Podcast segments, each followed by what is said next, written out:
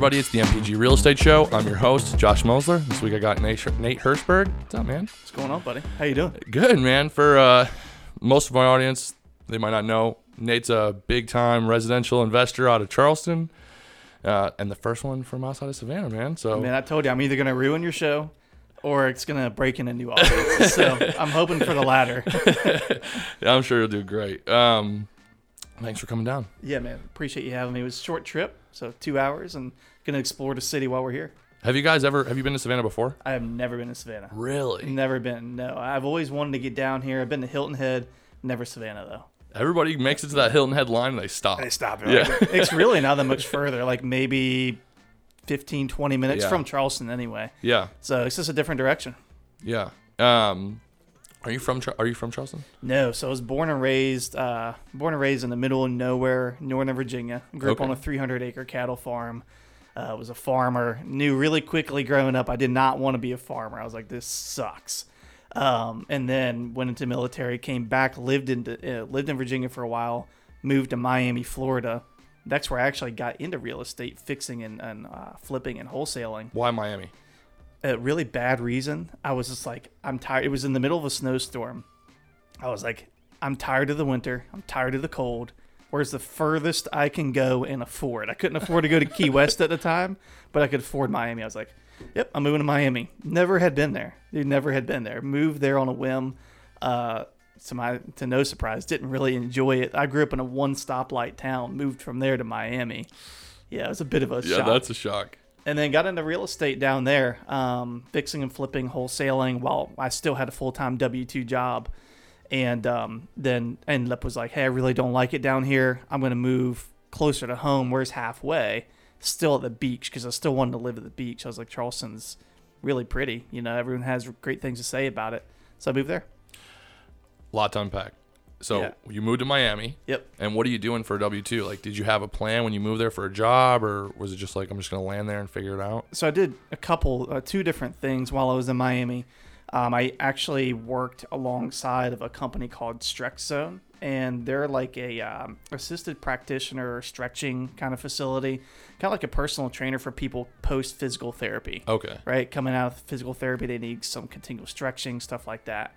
Did that, but then I ended up working for uh, Jordan Belfort, the Wolf of Wall Street. What? I saw that on your Facebook. I was actually gonna ask you about that. Yeah, yeah. Okay. So I was one of his outside sales guys, and then um, just kind of did that for a while. So I was doing both of those things while getting into the the real estate side of things. Had no clue what I wanted to do with real estate, whether I wanted to be an agent, because that's always like the first way people get in, right? I'm going to become an agent. Right. Whether I wanted to wholesale or a fix or flip, and then I figured out about wholesaling because I was like, well, damn, I don't have enough money to flip right now how do I do this? And I figured out about wholesaling. I was literally at home watching Facebook, like or YouTube videos. Excuse me, not Facebook, YouTube videos, and saw how to flip with no money. It's like total clickbait. It was like I think Chris Crone video or something like Okay. that. I figured it out and it launched this thing inside of me. I'm like, oh my god, this is it. This is it, what I've been looking for. I Had no clue what I was doing. Literally went to Zillow, for sale by owners, and just started pounding the phones. And I was so ignorant that I had no clue that every listing agent in Miami was also calling them. Every investor was also calling them. I thought I was like, oh man, I found this sweet spot. I'm the only one calling these people. Right. And then to my surprise, I wasn't. But I ended up getting a deal out of that. I ended up getting my first ever deal in West Palm Beach, Florida. Um, out of that deal was anything I, I could have done wrong, I did wrong. I was driving 45 minutes each way from Miami, Florida to West Palm Beach, sometimes a couple of times a day to show this property to potential investors that were other wholesalers. Looking back, what do you think? Like, why do you think that you got that first deal above all those other people? So, I mean, especially in a market like Miami, it's so competitive. Yeah. Right. South Florida is just. I mean, I don't think people here in the Low Country even understand. Like, No, it's, it's ruthless. dude. insane down It's there. Yeah. ruthless. To be honest with you, it was my persistence, and I think that really just stood out. This this lady told me no, probably six times, and I just kept calling her back, and I was just like, "We've got to figure out a way to make a deal work," because she was out of state, mismanaged tenants, property was going to crap. I felt with her, and after like the third call, she realized that I wasn't just trying to pull one over with with her. I was really at the end of the day trying to help her, but it had to make sense for me too. Right. So that's what really I think got me my first deal and many deals after that. It's kind of interesting. Why do you think that she didn't wasn't able to sell it on Zillow? She had a price just insanely high.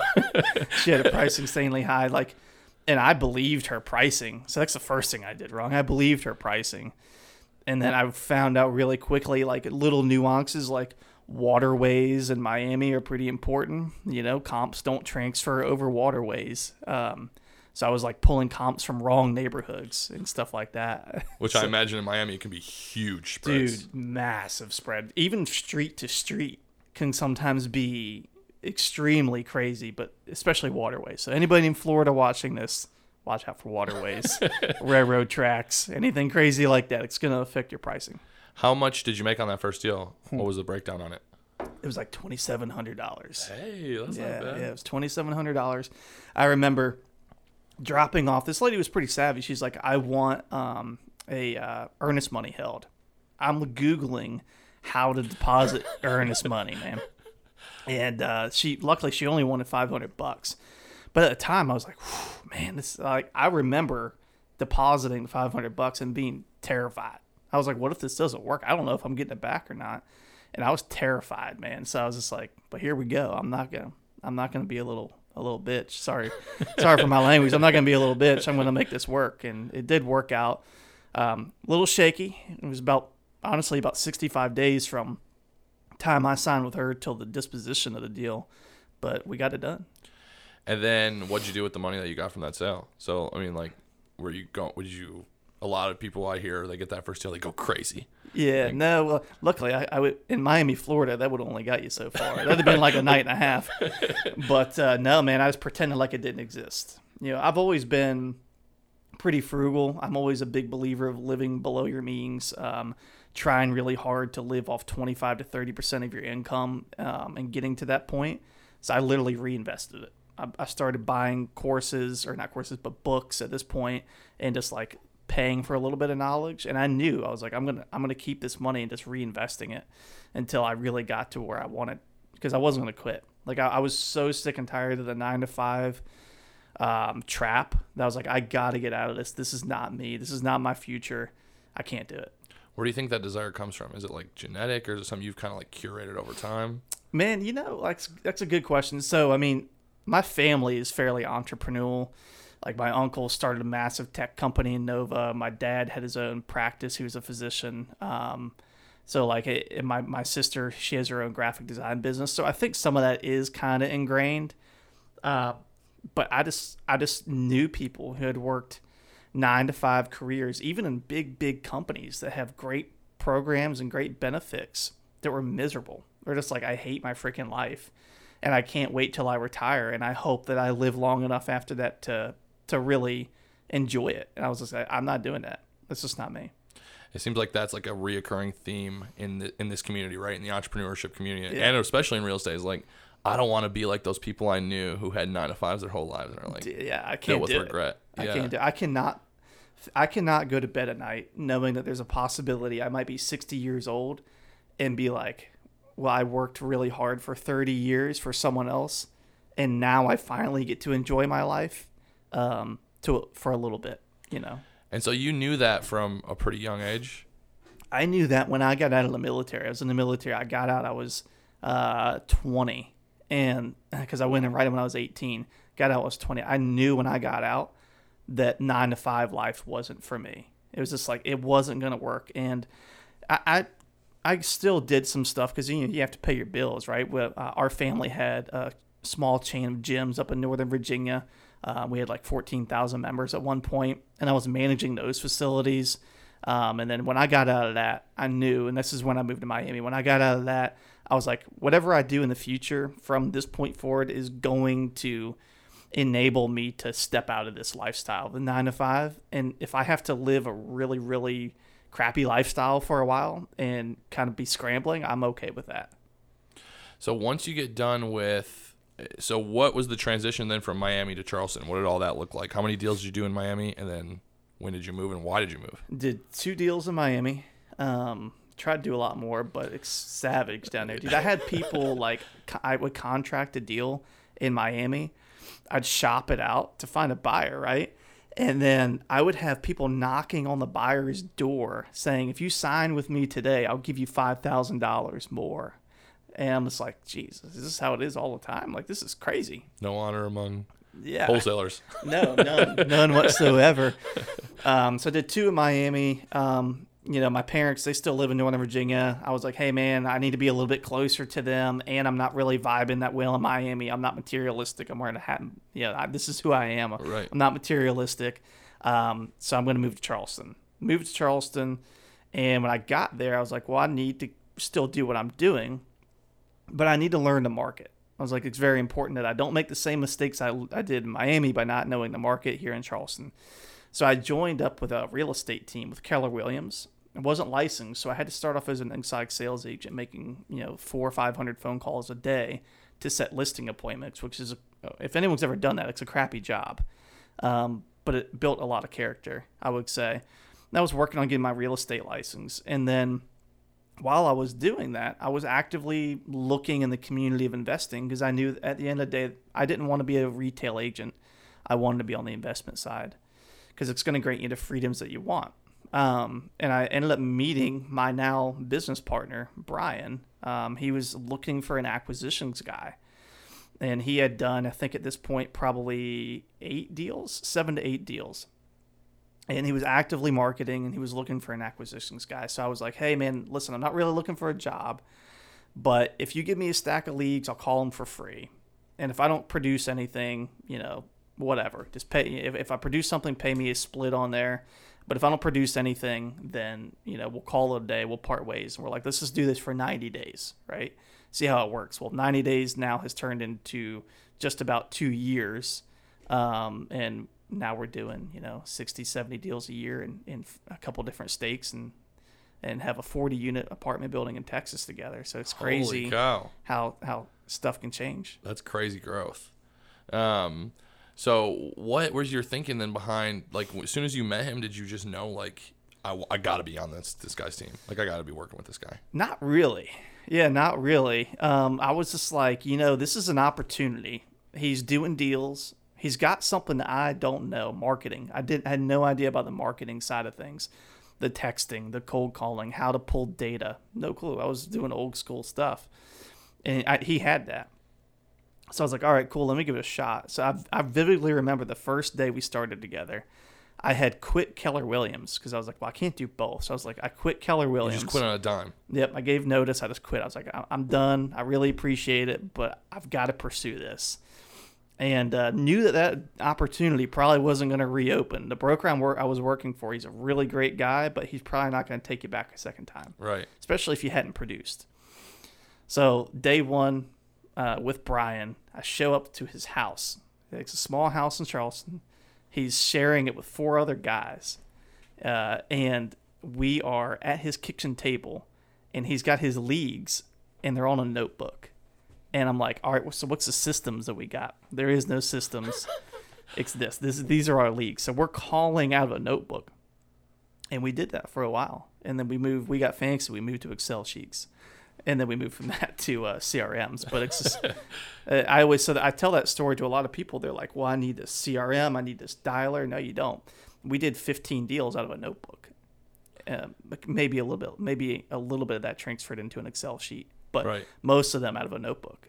And what was so he was just pulling lists off like ListSource and then just writing them down into notebooks? he so he would pull the data and then he would literally just have it up on his computer and he was like writing down people who told him yes they would want an offer like Okay, so he's calling them off the computer and then just writing it out. Yeah, yeah. Okay. yeah yeah that would take forever Yeah, I was like, what? like it was 10,000 Why lead notebook Dude, just a print? Like yeah right yeah but like all the hot leagues were in a notebook and we're going back and call notes notebook uh, renovation budgets in the notebook like the whole thing And so that notebook was really important. It is. Like don't lose it. don't lose the notebook yeah. it could be a story right could be a book Right? Uh, do you guys still have that?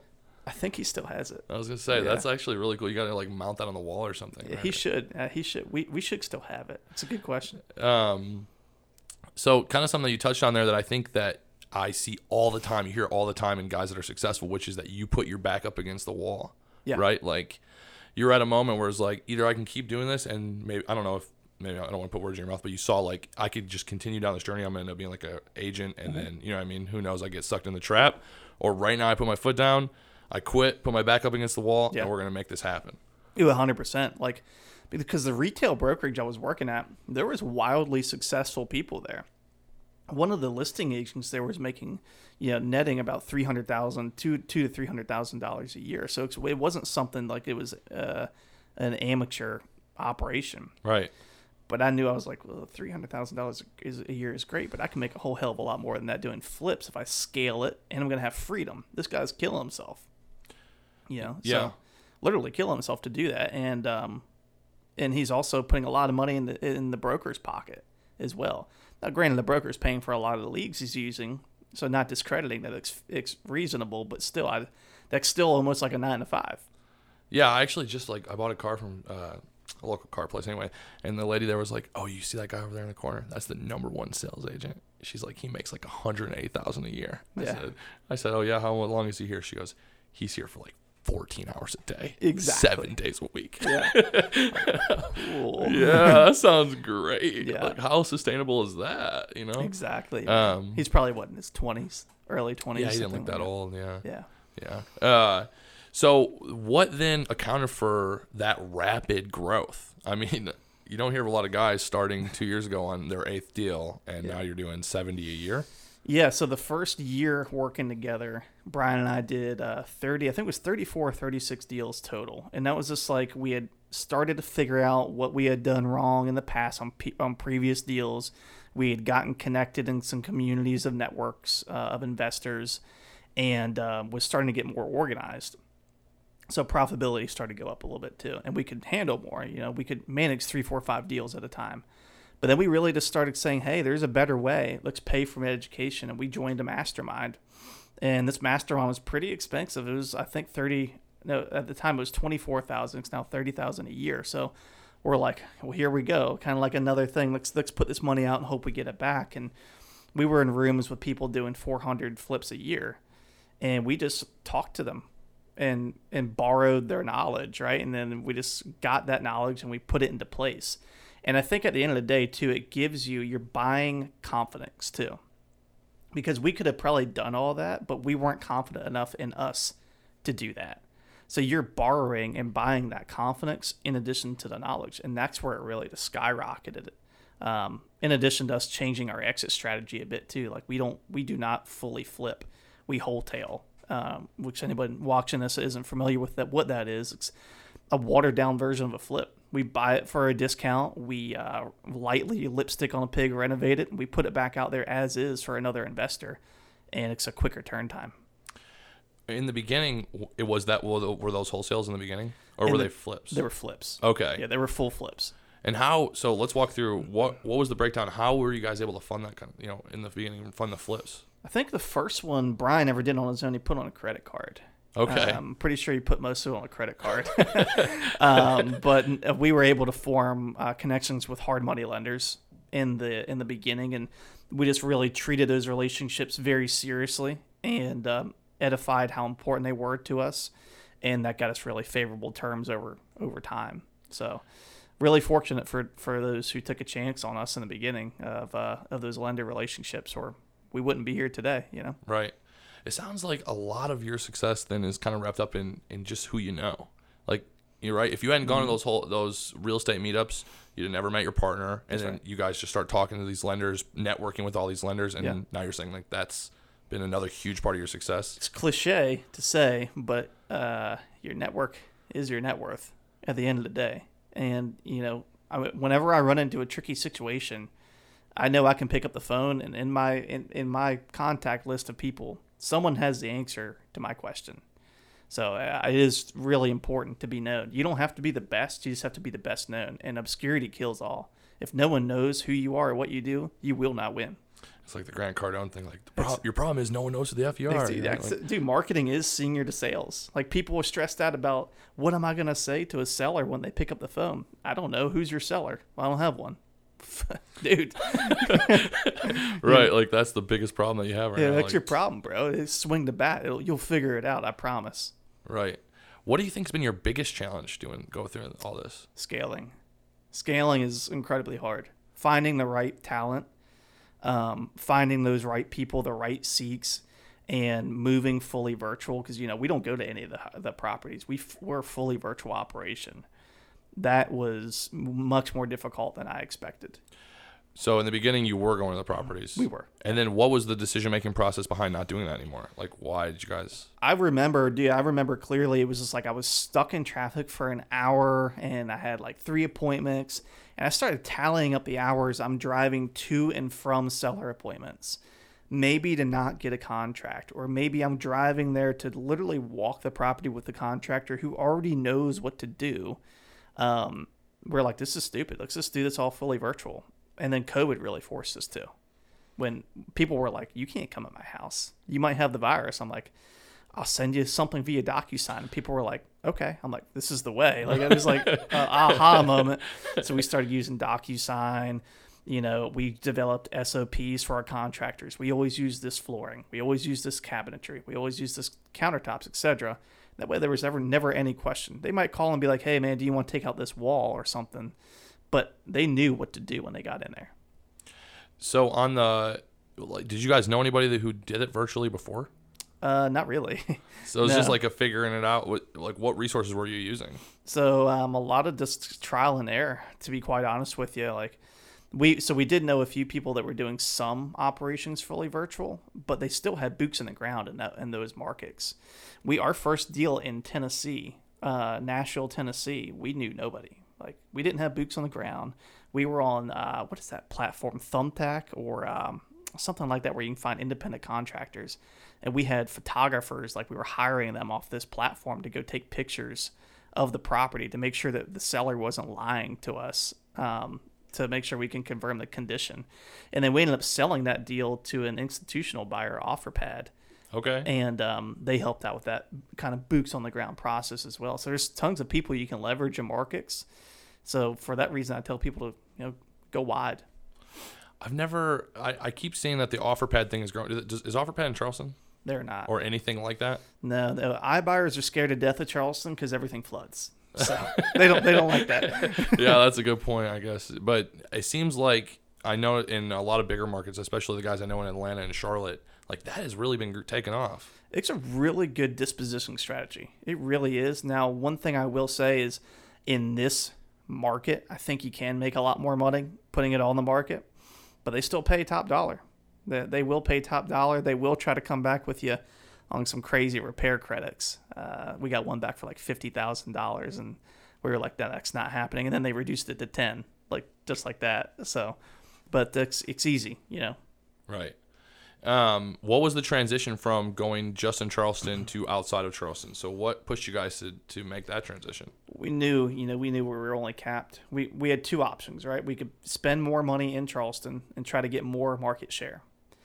Or we could take our odds and go to a different market. And we were already doing like 30 deals a year in Charleston. So we're like, well, what is the cap? Like, how many deals can we do? 100 deals a year here? Is that even possible? And we started looking at other big players in the space, and they were they were right where we were at probably spending twice what we were spending. It was just undirected. So we were like, well, screw it. Let's try. And we went to Tampa, Florida. First market we ever tried. Went to Tampa, Florida. Got our teeth kicked in. Like most competitive market probably out there other than Miami. Got our teeth kicked in. Pulled out of there. And then we started getting smart about how to look at data. We weren't just like pulling a list and hoping it works. Like we started really getting into uh, uh, data science, if you will, of really refining that and not just pulling stuff just to pull it, only pulling lists that have folks on there that would otherwise have some form of motivation to sell for a discount. Which how did you figure out like I don't I know you don't want to get like too specific with that, but like what resources did you use to figure that out? So we um, we invested in a little bit of education uh, of a course, and uh, some of the parameters that you're looking for is like, well, what uh, just putting yourself in the seller's shoes, right? What would make me want to sell to somebody who calls me on the phone for a discount because it's convenient? And a lot of times it's a life event, right? So it could be death, uh, like a probate lead. It could be divorce. They could be going through a divorce, or it could be distance, right? They could be in California trying to manage a property in, in Tampa, Florida, and their tenants haven't been paying rent for six months. They're probably so frustrated that they'll just give you the payoff And we did a lot of that through COVID. And then we would offer the tenant cash or keys and get them out of there. And now it was a win win win. Right. Um, what kind of things are you doing? Same thing. I know you don't want to give away too much, but but I think that there's something that can be learned from the market in Charleston because it's so much more competitive than it is here. Um, what kind of things do you think could translate from what you're learning about competing there to competing here? Does that make sense? It does, yeah. And I think it's about being smart with how you pull your pull your lists. Like you would say, everything's about the list. Everything's about a list, because that's your lead indicator, right? Like if if you start if you reverse engineer to getting a deal, it all started at the beginning with pulling that contact record. So what I would tell people if if you've done deals, take a second, look at the last 10 deals or last 3 deals you did and find out the commonalities of them. I promise you there is some. And then really paint, paint this avatar. Right? This is my lead that I'm going after. And I'm not going to deviate from this lead, whether that's a a divorce, like you're just really good at dealing with divorces. You just happen to be like Dr. Phil of real estate and you just go after that. I don't know. But there's a commonality. As you've gone to different markets, have you found that the marketing strategy that you use is that you use um, is less or more effective? And you know what I'm trying to say. So like, Yeah, yeah. if if um, if you're killing it on yellow letters in Charleston, does that translate in Memphis or Nashville or? To be honest with you, I um couldn't tell you because we we only use cold call and cold text. That's it. That's it. That's all we do. We have tried yellow letters. We've tried bandit signs. We've tried, and we do a little PPC in Charleston, not a whole lot, but we found consistently that's the highest ROI on our spend. You know, our one of our JV partners, um, he's been, he's up in the upstate like Greenville and Spartanburg, South Carolina, and um, he's been actively marketing with our marketing campaign that we pulled for him for 19 days he has $120,000 worth of incoming profit from 19 days with of marketing on that list. So, and his ad spend, I forget the exact number, but I think it's like a 26x return on what he spent. Dang. So, That's I mean, not bad at all. I haven't found something better. Right. Yeah. What's up with the? So you kind of skipped over, but so you you have JVs up in uh, Greenville. Yeah, so we were like, we want. So Brian and I, let me back up. Let me. Um, we have JV partners, and the reason why we have JV partners is because we wanted to scale um, to different parts of the country, but knew that we would want operators there. So we were like, hey, we have a method that works. Let's pair up with folks. So we put it out there. Had no idea whether it was going to work or not. And we're like, we're offering three JV spots. You know, we're going to do interviews, make sure it's a good fit for you and I and we were just like inundated. I think we had 27 or 28 inquiries and did interviews through them, and we picked three. So it's Orlando, Florida, the upper part of um, South Carolina, and then we also are up in northern, the kind of the outskirts of Northern Virginia area Okay. as well. She just started yesterday, um, and we're toying with the idea of uh, we do have one guy out in uh, Ohio, and then making him an official partner just because he's such a hustler. Like he's he, literally, we locked up a deal together on the ride here, um, on the phone. So that's that's the method there, and you know they're using our exact strategy, the scripts, the marketing, our callers, and it's working out well for all of them. They've all got deals. And what's kind of your structure on those? I don't know how much can. Yeah, I have no problem sharing. Yeah, Okay. basically they pay a barrier to entry fee just to make sure that they're serious. And then from there, um, we offer out our support and if they need it, our capital. And then we usually do a split on the back end of that. Okay. And Yeah. so that is that is that kind of your scaling plan going forward as you. It, it will be. Yeah, it will because you know ultimately there's going to be attrition to these joint venture relationships. Eventually, it's going to come to a, a point in the road where they're going to be like, "Hey guys, I really appreciate what you taught me, but I'm tired of paying you you know X amount of percent on every deal. I'm going to go out on my own, and we can just refill those spots out, and you know then we have you know great relationships all across the United States. But to counteract that too, I don't want to be that guy that has a hundred partners. Like I just don't want to. I want to keep it still small, intimate, because I really want to change those people's lives. Of whoever I bring on, I want to make sure that it's not just five deals here or there. I want them doing 40, 50 deals a, a year and being able to really, really scale. And how do you figure out through your search criteria who's going to do that? Yeah, I mean, like, what kind of things are you looking for? So far, it's been easy. So far, it's been easy because I've kind of like distantly known some of the, the people that we did pick otherwise. But a lot of the people we didn't pick was because we didn't know whether they were BSing me or not. And I think that going forward, once we expand outside our sphere of influence, it's going to come down to like, like really doing a lot of due diligence on the operator, uh, references, like have you done production in the past, maybe even a production like uh, limit. Does that me or you? Dang. Yeah, My but bad. I thought I shut it off. but yeah, that'll be something that we'll have to figure out. You know. Um, so in the beginning, we talked about how you knew from early on that you didn't want to do the nine to five because you didn't want to have all the regrets at the end. Is would you say that that's your why? Mm, man, that's a good question. I don't know that it's my underlying why. I just know, like I, I'm, I'm five foot nine on a good day. I'm not going to be a pro athlete and go out and make two million dollars. I'm not going to go to school for 20 years and become a physician to make a, a half a million dollars a year. And I'm probably not going to be smart enough to create something wildly popular that's going to retire me for a long time.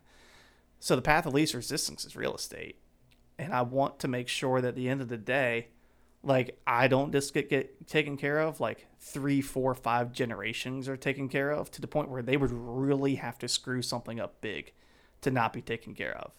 I got you. So the, it's generational It's wealth. definitely generational. Yeah. For me, it's just, and a little bit of this, you know, personal. Like I just want to look back when I'm like 40 or 50 years old and be like, hey, man, you went to college. Good for you. Like I didn't. You know, hey, it's working out pretty well for me. Because you know, going to school, yeah, I don't know if it was like this for everybody watching, but I mean, they they make it sound like you're going to be just a turd if you don't go to if you don't go to college. right. If you don't get a degree, you're you're just you it's just you're not going to make it. And I think that's a broken system.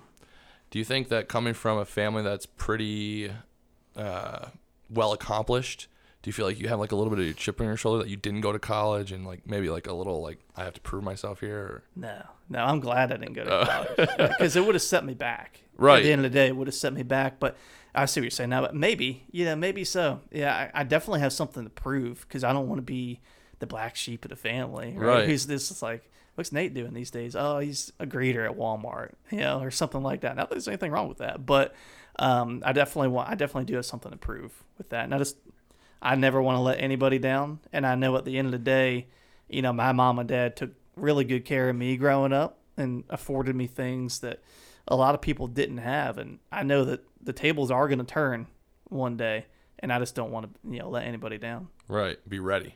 I'm gonna be ready, man. I'm gonna be ready. And two, when I have kids, I don't want them to be little assholes, but I also don't want to have to tell them no because I'm really sorry, buddy. I can't afford it. You know, that would that'd be the worst thing ever for me. I Right. couldn't even imagine. I don't have kids. Even just saying that out loud, I I have to like swallow really hard. Like that would be the worst thing ever for me to say to my kid. Yeah, which is interesting because like you probably so, so coming from like a physician's family, you probably never. I mean, did you have to deal with that very much? So this is kind of a whole nother story. We might need a sequel to this. so uh, we grew up, you know, obviously uh, pretty pretty well off. You know, I'm not gonna lie, but um, my brother ended up running into a little bit of a drug and uh, alcohol addiction, and uh, ended up pretty much spending my entire dad's retirement. Whoa. a couple million dollars gone like that and uh, ended up going to federal prison and got indicted on a bunch of federal crimes. And then uh, got out and uh, started some gyms and is now doing really well for himself. But uh, i mean it was like here we were doing really well and then it was just like boom everything was gone Like the rug just pulled out. literally yanked out How old are How old were you when that happened? like six six Okay. seven Dang. yeah. So that like that was like right through the middle of your childhood. Yeah, I'm talking like real stuff. Like my dad, my my brother, like burning down my mom's flower shop to collect in to collect insurance money to pay off debts from drug dealers, kind of stuff. Holy cow. I'm telling you, we might need a sequel to that. but but yeah, man. So I saw uh, I saw the ups, I saw the downs, and I think seeing that made me a different person. You know, obviously, if we would have never went through that, my life today would probably be much different. But Right, adversity shapes people. So that's kind of what I was getting at. I was like, you know, it's pretty rare. Well, I should be careful what I say, but like oftentimes people that grew up grow up in like an affluent situation, mm-hmm. they don't always have that drive, right? I mean, it's just a well-known fact, true. right? yeah, it's it's, like it's very true. yeah. So that's what I was kind of kind of getting at the root of is like Yeah. you're you know you grew up in this situation and you're killing it, but obviously hearing about the fact that you kind of went through that adversity, Yeah. I mean, that obviously made you what you know the hustler of that. Oh man, it was real, and I just I'm glad I hung on to that because I mean, at six years old, you could look back and be like, you could you could really not know what's going on, but I knew it was going on. I knew it wasn't something I wanted to deal with, and um and it was definitely life shaping for me. It's crazy too. So your brother made like a full like comeback, and now he's He made a full comeback. Yeah, he he got out. He got out of prison, and he started uh, as a janitor at Anytime Fitness, uh, 24 hour fitness facility, and um, ended up meeting really kind of ironic, kind of similarity. Ended up meeting what would be his uh, business partner later on in life, and they started uh, three gyms together that we all kind of managed as one big family. And we had you know, 14,000 members at one point, and uh, three facilities, about 120 staff members and uh, ended up getting an offer to sell that out to a, a large competitor. They were basically like, "Hey, we're going to come in here. We're going to take your business over one way or the other. Like, you can sell to us, or we're going to open up a, like a sixty thousand square foot facility down the street." So it's like a no brainer. Yeah, like, okay, cool. there you go. And then, um, yeah, I mean, now he's he's living in L.A. and uh, he, he's uh, he's actually also he's still working for Jordan Belfort. He's his right hand man. He's uh, director of sales for Jordan Belfort. So like they're like close. Yeah, like travels and speaks with them, uh, like over in Amsterdam and uh, Italy and stuff like that. So, What? Yeah, so Was he's- that your in with Jordan Belfort? Was your brother? so kind of. So he was funny. He still made me go through the interview process. He's like, "Hey man, I'm, uh, I can't get you the job, but if you think that you're a good fit, you know, let's let's go after it and do it." So, but uh, yeah, definitely was how it came on my radar. What was it like working there? Because I know a lot of people are going to be, you know, I mean, all the craze around entrepreneurship and Jordan Belfort. Yeah, I mean, so I mean, Jordan's he's a great guy. Um, you know, I was remote, so their headquarters is based out of Beverly Hills, uh, Beverly Hills, and I was living in Florida, so I was remote. But I mean, still the interactives on the team was still really cool, and it's, I mean, it's definitely a high paced uh, work environment. You know, they're they're hustlers. They're making a lot of calls, and it's cool to be. I was calling companies to sell his sales training platform, and you get one of two reactions when you say, "Hey, this is Nate from Jordan Belfort's office calling." It's either, "Wait, really? Like, like the Wolf of Wall Street," or it's like, "I'll never do business with you. That guy's a crook," and they hang up on you. Like, there's no in between. Um, how much do you think that's translated to what you do now? Like, uh, how often are you jawing off that? I imagine. Yeah, I think it helps. I think just the sales training obviously helps. I mean, course, I'm not calling somebody and whispering to them on the phone about selling their house, but I think that training staff members that that translates, and I think the grit of just getting through rejection as a whole, um, making those phone calls undoubtedly helps. You know, that's where a lot of people quit is they like they make up four phone calls to a lead and they're like, oh, they never called me back. They're not interested. How do you know? You never even talked to them. Right. How many times are you generally calling somebody? Man, I, a lot. Yeah, Like- a lot. Even if they say no, you still call? I do. Yeah, I still call. I still call. It, it's not going to be like the same approach. Might be 30 days because situations change. I we contracted a deal, um, and and got a deal done. We had been talking to this guy since 2018, or sorry, 2019, and we sold it in May of this year, and we contracted in May. So I'm talking dang. long term follow up. Right. How are you like approaching that second conversation? Like just between me and you, like Yeah, I mean, Um, it's, it's literally a casual conversation. Uh, you know, sometimes it's like, you know, hey Josh, how you been, man? I was just thinking about you. I was over on one. I was over on Main Street. Saw your house. Realized I hadn't followed up with you for a while. You know, how's things going? and they never get weirded out. They're not like, yo, like I told you no last month. And they'll they'll tell me like, well, man, I told you no about the house. That's fine. That's I'm, I'm not calling about the house, Josh. I'm not calling about the house. We're Hey, just calling to talk. Just calling to talk. Just out of curiosity, you know anybody that might be interested in selling their house?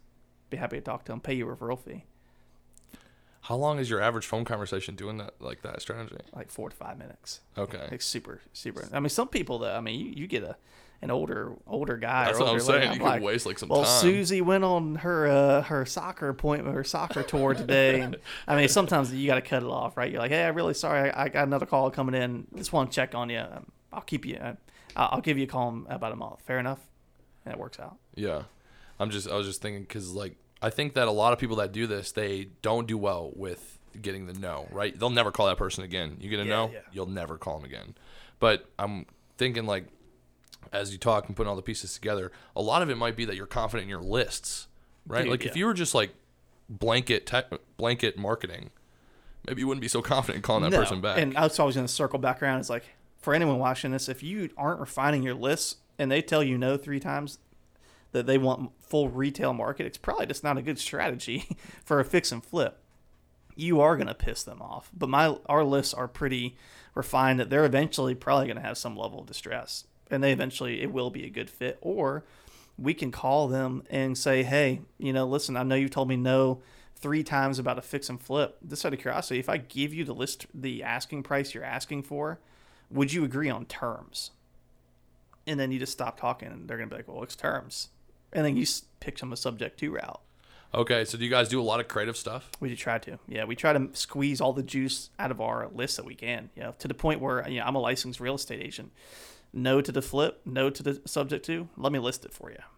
Yeah, Okay. Let me list it for you. I'll tell you what, Josh, if you don't like the results that you get on the open market in 30 days, I'll pull it back down. We'll revisit the cash offer. Like you're just providing them options. Have you ever had any trouble marketing because you have your license? Like, have you ever run into like any kind of like weird gray? No, it's it's always helped me, always, because I'm always full disclosure about it too. Most people, honestly, when you call them and they're like doing their own due diligence on you, because they will. Like, yeah, I'm a licensed real estate agent. Here's my license number. You know, check it out on the LLR website, and they're like, okay, this guy's at least somewhat reputable, and he's not a total scumbag. He passed the background check to get a license, you know. Right. So And then you just provide them options. and then you just option sale the whole thing. It's like if this road if this road doesn't work, I'm going this one. If this one doesn't work, I'm going this one. Uh, but a lot of people get in trouble with that because they try to unload all those options in the beginning, and then they can't even make a decision. They're like, well, I don't know, Right. I don't know, and then they never make a decision. I know some realtors. Well, I know people on both sides of the aisle, but uh, you know some investors. I say, no, you never want your license because Yeah, yeah. the second you say that you're licensed, like they're gonna go. Yeah, Or or if you don't give them the best advice, then technically you're like in breach of. I've I've heard all those things. I've never had, and to my point too, like in in Charleston, I can list my own flips. I'm saving three percent uh, off the rip there.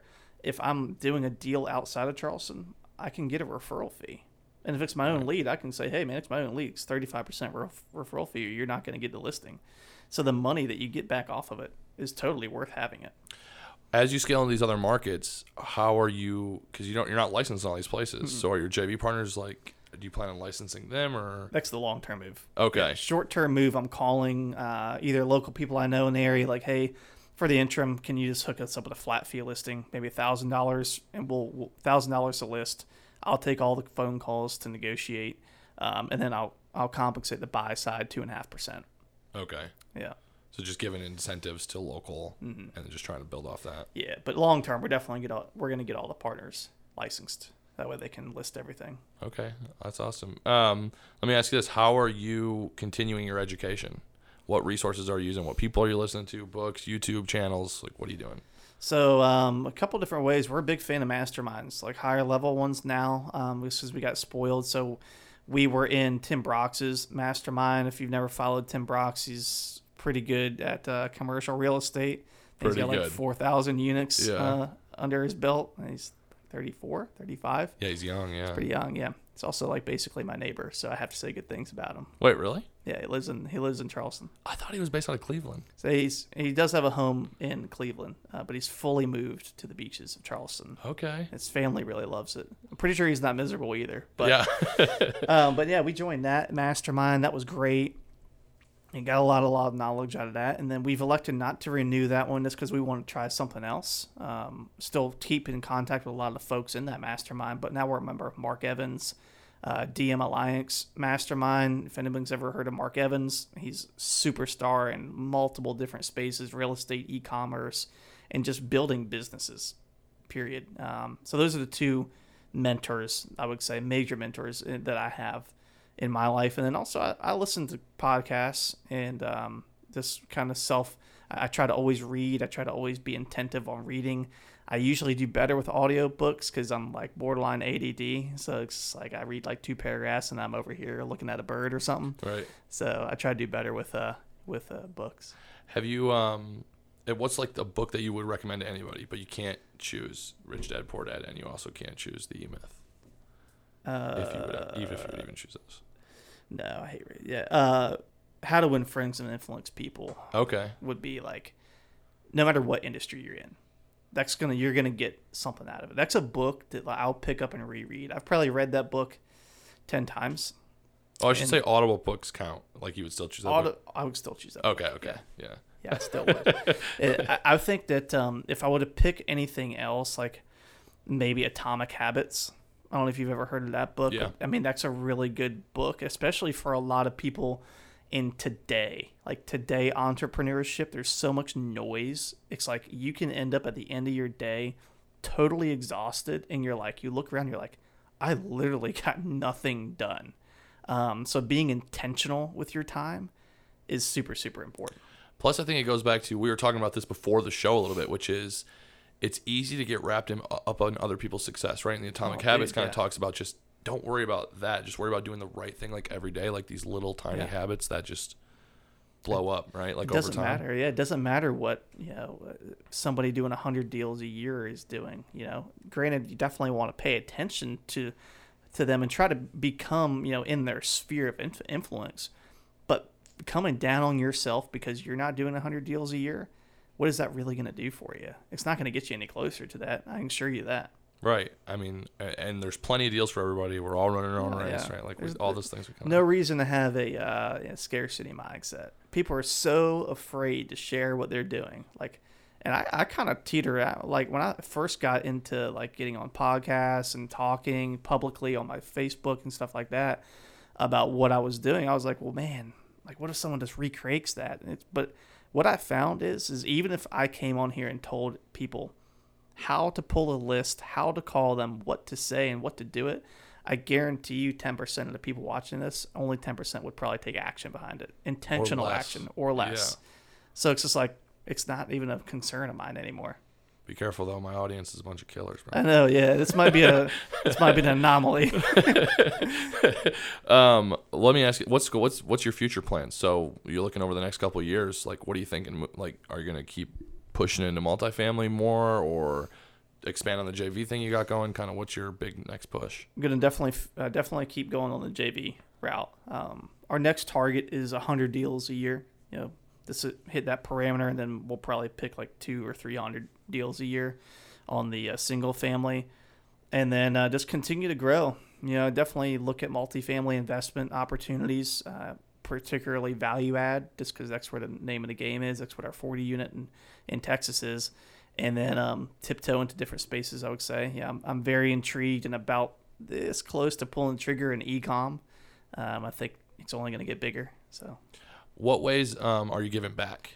So one of the reoccurring themes that it seems like on the show is, and talks about in how many books, which is if you give, you get. That's right, right. So a lot of people, generosity is reciprocal. yep. Um, what ways are you giving back? Any charities you want to shout out? Anything like that? I haven't said anything about this to maybe, I've probably said it to three people.